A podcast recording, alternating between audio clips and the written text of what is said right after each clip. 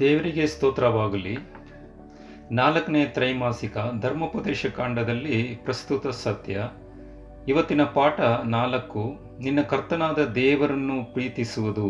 ಈ ವಿಷಯವಾಗಿ ಸೋಮವಾರ ಪಾಠದಲ್ಲಿ ದೇವರಿಗೆ ಭಯಪಡು ಎಂಬ ವಿಷಯವಾಗಿ ಅನೇಕ ಒಂದು ವಿಚಾರಗಳನ್ನು, ಸತ್ಯಗಳನ್ನು ನಾವು ಧ್ಯಾನ ಮಾಡೋಣ ಪ್ರಿಯರೇ. ಈ ಧರ್ಮೋಪದೇಶ ಕಾಂಡದಲ್ಲಿ ಆರು ಮತ್ತು ಎರಡನೇ ವಚನ ಹೀಗೆ ಹೇಳುತ್ತೆ, ನಿಮ್ಮ ದೇವರಾದ ಯೆಹೋವನಲ್ಲಿ ಭಯಭಕ್ತರಾಗಿರಿ ಎಂಬ ಒಂದು ವಿಷಯ ಕೂಡ ಇದೆ. ಆದರೆ ಜೊತೆಗೆ ಧರ್ಮೋಪದೇಶ ಕಾಂಡ ಹತ್ತು ಹನ್ನೆರಡನೇ ವಚನವನ್ನು ಓದಿದ್ರೆ ಈ ವಚನದಲ್ಲಿ ಪ್ರೀತಿ ಮತ್ತು ಭಯಭಕ್ತಿಯನ್ನು ಕುರಿತು ಹೇಳುವುದು ಏನು ಎಂಬನ್ನು ಸಹ ನೀವು ನೋಡಬೇಕು ಎಂಬ ಮತ್ತು ಅರ್ಥ ಮಾಡಿಕೊಳ್ಳಬೇಕು ಎಂಬ ಒಂದು ವಿಚಾರವನ್ನು ಕೂಡ ಇಲ್ಲಿದೆ ಪ್ರಿಯರೇ. ಪ್ರೀತಿ ಮತ್ತು ದೇವರಿಗೆ ಭಯಪಟ್ಟು ನಡೆಯೋದು ಹಾಗೆ ಅಂದರೆ ಮನುಷ್ಯನ ಒಂದು ಭಯ ಭೀತಿ ಮತ್ತು ದೇವರ ಸಂಗಡ ಒಂದು ಭಯ ಭೀತಿ, ಇದು ಎರಡು ಒಂದು ಮಧ್ಯದಲ್ಲಿ ಒಂದು ನಾನಾ ಅರ್ಥಗಳನ್ನು ನಾವು ನೋಡಬಹುದು ಪ್ರಿಯರೇ.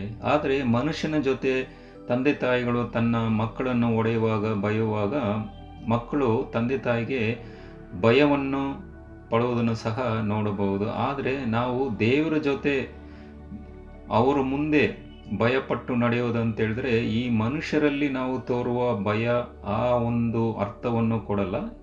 ಹೇಗೆ ಅಂತ ಈ ಅನೇಕ ಒಂದು ವಿಚಾರಗಳನ್ನು ನಾವು ಈ ಪಾಠದಲ್ಲಿ ನಾವು ಓದಬಹುದು ಪ್ರಿಯರೇ. ಈಗಾಗಲೇ ಈ ಒಂದು ವಿಮೋಚನ ಕಾಂಡದಲ್ಲಿ ಆ ದೇವರ ಒಂದು ಜನರನ್ನು ಐಗುಪ್ತ ದೇಶದಿಂದ ಬಿಡುಗಡೆ ಮಾಡಿ ಬಲ ಹಸ್ತದಿಂದ ಅದ್ಭುತ ಕಾರ್ಯಗಳಿಂದ ದೇವರು ಅವರನ್ನು ಬಿಡುಗಡೆ ಮಾಡಿ ಕಾನಾನ್ ದೇಶಕ್ಕೆ ಕರೆದು ಒಯ್ದುವನ್ನು ಸಹ ನೋಡಬಹುದು ಪ್ರಿಯರೇ. ಯಾಕಂತ ಹೇಳಿದ್ರೆ ದೇವರ ಒಂದು ಪ್ರೀತಿಯನ್ನು ಇಲ್ಲಿ ಯೋವನ ಬರೆದ ಸ್ವಾರ್ತೆ ಮೂರು ಅದರಲ್ಲಿ ದೇವರು ಎಷ್ಟೋ ಒಂದು ಪ್ರೀತಿ ಇಟ್ಟು ತನ್ನ ಸ್ವಂತ ಕುಮಾರನಾದ ಯೇಸು ಕ್ರಿಸ್ತನನ್ನು ಬಲಿಯಾಗಿ ಕೊಟ್ಟನು ಎಂಬ ಒಂದು ವಿಷಯವನ್ನು ಕೂಡ ನಾವು ಓದಬಹುದು ಪ್ರಿಯರೇ. ಈ ವಿಷಯವಾಗಿ ದೇವರ ಒಂದು ಪ್ರೀತಿಯ ಸ್ವರೂಪಿ ಎಂಬ ಒಂದು ಗುಣಲಕ್ಷಣಗಳು ಕೂಡ ನಾವು ತಿಳಿಯಬಹುದು ಪ್ರಿಯರೇ. ಆದರೆ ಜೊತೆಗೆ ಏನೇ ನಾವು ಓದಬಹುದಂತೇಳಿದ್ರೆ ದೇವರು ಒಂದು ಉರಿಯುವ ಬೆಂಕಿಯಾಗಿರುವ ದೇವರು ಸಹ ಎಂಬ ಸತ್ಯವೇದವನ್ನು ನಾವು ನೋಡಬಹುದು ಪ್ರಿಯರೇ. ಯಾಕಂತೇಳಿದ್ರೆ ಈ ಒಂದು ದೇವರು ಮತ್ತು ಮನುಷ್ಯರ ಮಧ್ಯೆ ನಡುವ ಆ ಒಡಂಬಡಿಕೆಯಲ್ಲಿ ದೇವರು ತಾನೇ ಮುಂದೆ ಬಂದು ಮತ್ತು ಅವರು ಮಾಡಿದ ಒಂದು ತ್ಯಾಗ ಬಲಿಯಾಗಿ ದೇವರು ನಮಗೆ ಒಂದು ಮರು ರೂಪವನ್ನು, ಮರು ಜೀವನವನ್ನು, ನಿತ್ಯ ಜೀವನವನ್ನು ಕೊಡುವುದರ ಮೂಲಕ ದೇವರ ಪ್ರೀತಿ ಅದರಲ್ಲಿ ತೋರಿ ಬರುತ್ತದೆ ಪ್ರಿಯರೇ. ಆದರೂ ಕೂಡ ಈ ಕಾರಣದಿಂದ ನಮಗೆ ಯಾವ ಹಕ್ಕು ಇಲ್ಲ. ಆದರೆ ನಾವು ಎಲ್ಲ ಆತನ ಕೃಪೆ ಇಲ್ಲದಿದ್ದರೆ ದಂಡನೆ ಮತ್ತು ನಿತ್ಯ ಮರಣಕ್ಕೆ ನಾಶವಾಗಬೇಕಾಯಿತು ಎಂಬ ಒಂದು ವಚನವೂ ಕೂಡ ಇಲ್ಲಿದೆ ಪ್ರಿಯರೇ. ಆದರೆ ಇಂಥ ಸ್ಥಿತಿಯಲ್ಲಿ ತಾನೇ ನಾವು ದೇವರಿಗೆ ಭಯಪಟ್ಟು ನಡೆಯಬೇಕು ಎಂಬ ಒಂದು ವಿಚಾರವನ್ನು ಇಲ್ಲಿ ಮೋಶೆ ಇಸ್ರೇಲ್ ಜನರಿಗೆ ಹೇಳುವುದನ್ನು ಸಹ ನೋಡಬಹುದು ಪ್ರಿಯರೇ. ಆದ ಕಾರಣ ಎಫೆಸ ಬರೆದ ಸ್ವಾರ್ತೆ ಎರಡು ಒಂದರಿಂದ ಹತ್ತು ವಚನಗಳನ್ನು ನಾವು ಓದಿದ್ರೆ ಈ ವಚನಗಳಲ್ಲಿ ಹೇಗೆ ನಾವು ಏಕಕಾಲದಲ್ಲಿ ದೇವರಿಗೆ ಭಯಪಟ್ಟು ಮತ್ತು ದೇವರನ್ನು ಪ್ರೀತಿಸುವುದು ಎಂಬ ಅರ್ಥಗಳನ್ನು ಪೌಲನು ವಿವರವಾಗಿ ಅಲ್ಲಿ ಬರೆದಿರುವುದನ್ನು ಸಹ ನೋಡಬಹುದು ಪ್ರಿಯರೇ. ನಾವು ಪಾಪದ ಮಕ್ಕಳು ಎಂಬ ಒಂದು ವಿಚಾರಗಳನ್ನು ಪೌಲನು ಇಲ್ಲಿ ಹೇಳುವುದನ್ನು ಸಹ ನೋಡಬಹುದು ಪ್ರಿಯರೇ. ಈ ವಿಚಾರದಲ್ಲಿ ಅನೇಕ ಒಂದು ಸ್ಥಿತಿಯಲ್ಲಿ ಕೂಡ ನಾವು ದೇವರಿಗೆ ಅವಿಧೇಯತೆಯಿಂದ ದೇವರ ಆಜ್ಞೆಗಳನ್ನು ಮುರಿದು ಈ ಒಂದು ಪ್ರಪಂಚದಲ್ಲಿ ನಾವು ಜೀವಿಸುವಾಗ ಈ ಒಂದು ವಿಚಾರದಲ್ಲಿ ನಾವು ಪಾಪದ ಮಕ್ಕಳು, ಆ ಒಂದು ಕೃಪೆಯನ್ನು ಸ್ವೀಕಾರ ಮಾಡದ ಒಂದು ಸ್ಥಿತಿಯಲ್ಲಿ ಇದ್ದೇವೆ ಎಂಬ ಒಂದು ಕೂಡ ಈ ವಿಚಾರಗಳನ್ನು ಪೌಲನು ಇಲ್ಲಿ ಎಫೆಸ ಬರೆದ ಸ್ವಾರ್ಥೆಯಲ್ಲಿ ಬರೆದವನ್ನು ಸಹ ನೋಡಬಹುದು ಪ್ರಿಯರೇ. ಆದರೆ ಇಂದು ನಮಗೆ ಹೇಗೆ ಅದು ನಿಜವಾಗಿಯೂ ಅದೇ ತತ್ವವು ಆ ಪುರಾತನ ಇಸ್ರೇಲರಿಗೆ, ಮೋಶೆ ಐಗುಪ್ತ ದೇಶದಲ್ಲಿದ್ದ ಇಸ್ರೇಲರಿಗೆ ಕೊಡಲ್ಪಟ್ಟ ಆ ಒಂದು ವಿಚಾರಗಳು, ಆ ಒಂದು ನೀತಿ ನಿಯಮಗಳು ನಮಗೂ ಅಡಕವಾಗಿದೆ ಪ್ರಿಯರೇ. ಅದರಿಂದ ಕಾರಣ ದೇವರ ಪ್ರೀತಿ ಮತ್ತು ಕೃಪೆ ಅವರ ಕಡೆ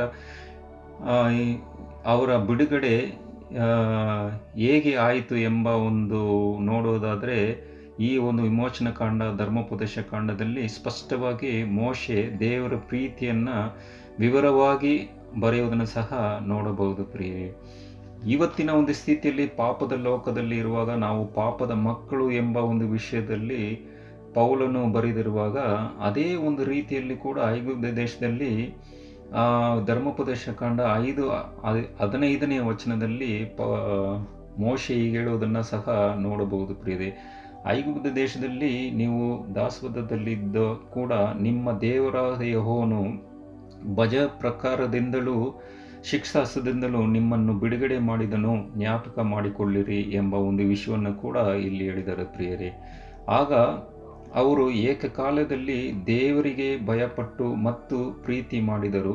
ಅವರು ಹಾಗೆ ಮಾಡಿದರೆ ನಾವು ಹೆಚ್ಚಿನ ಸತ್ಯವನ್ನು ತಿಳಿದರಾಗಿ ಯೇಸು ಕ್ರಿಸ್ತನು ಶಿಲುಬೆ ಮೇಲೆ ನಮಗಾಗಿ ಸತ್ತನು ಎಂಬ ಸತ್ಯವನ್ನು ತಿಳಿದವರಾದ ನಾವು ಇನ್ನು ದೇವರನ್ನು ಎಷ್ಟು ಪ್ರೀತಿ ಮಾಡತಕ್ಕದನ್ನು ನಾವು ಯೋಚನೆ ಮಾಡಬೇಕು ಎಂಬ ಒಂದು ವಿಚಾರನೂ ಕೂಡ ಈ ಪಾಠದಲ್ಲಿ ನಮಗೆ ಹೇಳಲ್ಪಟ್ಟಿದೆ. ಪ್ರಿಯರೇ, ಅದು ಸಹ ಪ್ರಕಟಣೆ ಹದಿನಾರು ಹದಿನಾಲ್ಕು ಮತ್ತು ಆರು ಮತ್ತು ಏಳನೇ ವಚನವನ್ನು ಹೋದರೆ ಈ ಮೂರು ದೇವದೂತರ ಒಂದು ಸಂದೇಶವನ್ನು ಸಹ ನಾವು ನೋಡಬಹುದು. ಪ್ರಿಯರೇ, ಈ ಒಂದು ಯೇಸು ಕ್ರಿಸ್ತನ ಬರುವ ಮೊದಲು ಆ ಒಂದು ಸ್ಥಿತಿಯಲ್ಲಿ ಈ ದೇವರ ದೂತರು ಮೂರು ದೇವದೂತರ ಒಂದು ಸಂದೇಶ, ಕೊನೆಯ ಸಂದೇಶ ಈ ಪ್ರಪಂಚಕ್ಕೆ ನಾವು ಸಾರಬೇಕಾಗಿದೆ. ಪ್ರಿಯರೇ, ಇದರಲ್ಲೂ ಕೂಡ ಅದರಲ್ಲಿ ಸ್ಪಷ್ಟವಾಗಿ ಹೇಳಿದೆ, ದೇವರಿಗೆ ಭಯಪಟ್ಟು ಎಂಬ ಮೊದಲನೇ ಆಜ್ಞೆ ಲೋಕಕ್ಕೆ ಕೊನೆ ಕಾಲದ ಸಂದೇಶ ಎಂಬ ವಿಚಾರವನ್ನು ಅಲ್ಲಿ ನಾವು ಓದಬಹುದು. ಪ್ರಿಯರೇ, ಆದ್ದರಿಂದ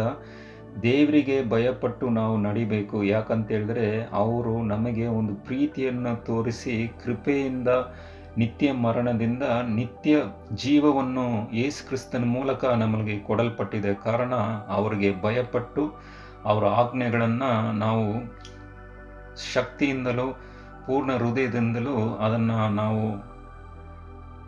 ಕಾಪಾಡಿದರೆ, ಅದರಂತೆ ನಾವು ನಡೆಯದಾದರೆ ಖಂಡಿತವಾಗಿ ದೇವರ ಒಂದು ಶಾಶ್ವತವಾದ ಒಡಂಬಡಿಕೆಯಲ್ಲಿ ನಾವು ಪಾಲ್ಗಾರರಾಗ್ತೀವಿ. ಪ್ರಿಯರೇ, ಇನ್ನು ಹೆಚ್ಚಿನ ಒಂದು ಕಾರ್ಯಗಳನ್ನು ಮುಂಬರುವ ಪಾಠಗಳಲ್ಲಿ ನಾವು ಓದಬಹುದು. ದೇವರು ನಿಮ್ಮನ್ನು ಅಧಿಕವಾಗಿ ಆಶೀರ್ವಾದ ಮಾಡಲಿ.